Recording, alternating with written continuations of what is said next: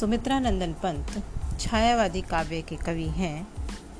उनके काव्य में प्रकृति सुंदर रूप में प्रस्तुत हुई है।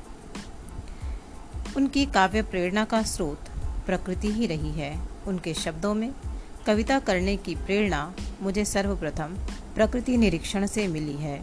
प्रकृति ने ही उन्हें विश्व और जीवन के प्रति एक गंभीर आश्चर्य की भावना दी। जिसने उन्हें चिंतक बना दिया। वीणा में बाल कवि की प्रकृति और माँ विषयक प्रेम की अभिव्यक्ति हुई है।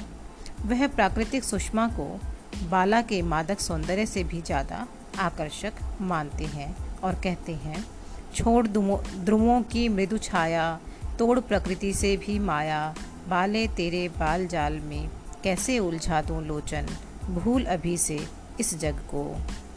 प्रकृति का एक एक अणु प्रत्येक प्राणी के मन में अपूर्व जिज्ञासा का भाव पैदा करता है।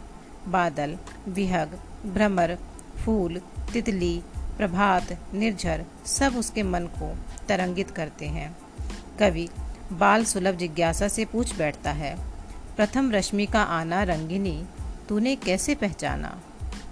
और मधुप कुमारी के मधुर गान पर मुग्ध होकर वह याचना कर बैठते हैं, सिखा दो न? मधुप कुमारी सिखा दो न मधुप कुमारी मुझे भी अपना मीठा गान। इसके साथ ही पंत ने प्रकृति के विराट चित्र को भी सामने रखा है। पर्वत, प्रकृति के मनोरम दृश्य, नौका विहार, बादल संबंधी कविता इसके प्रमाण है। वस्तुतः, पंत का प्रकृति, प्रेम, छायावाद के बाद भी अटूट बना हुआ था। गुंजन में कवि का जीवन की ओर प्रवाह हुआ। यहाँ प्रकृति संबंधी रचना विचार प्रधान है। युगांत तक आते आते कवि प्रकृति को गौण और मानव को अधिक महत्व देने लगे। कवि कोकिल को कवि कोकिल को गान के स्थान पर पावक कण बरसाने के लिए कहते हैं, जिससे जीर्ण शीर्ण जग के जड़ बंधन नष्ट भ्रष्ट हो जाएँ। पंत ने प्रकृति को अधिकतर नारी के रूप में भी देखा है। उन्हीं के शब्दों में, प्रकृति को मैंने अपने से अलग एक सजीव सत्ता रखने वाली नारी के रूप में देखा है। पंत ने प्रकृति को उपदेशक और दार्शनिक विचारों को प्रकट करने का माध्यम भी बनाया है।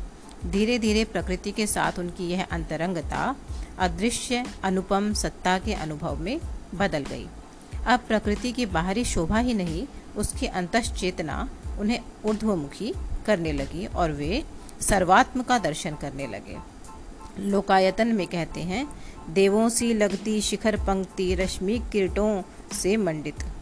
इस प्रकार कहा जा सकता है, पंत प्रकृति के सुंदरतम कवि हैं और इस क्षेत्र में उनके जैसा कलाकार विश्व साहित्य में विरले ही होंगे।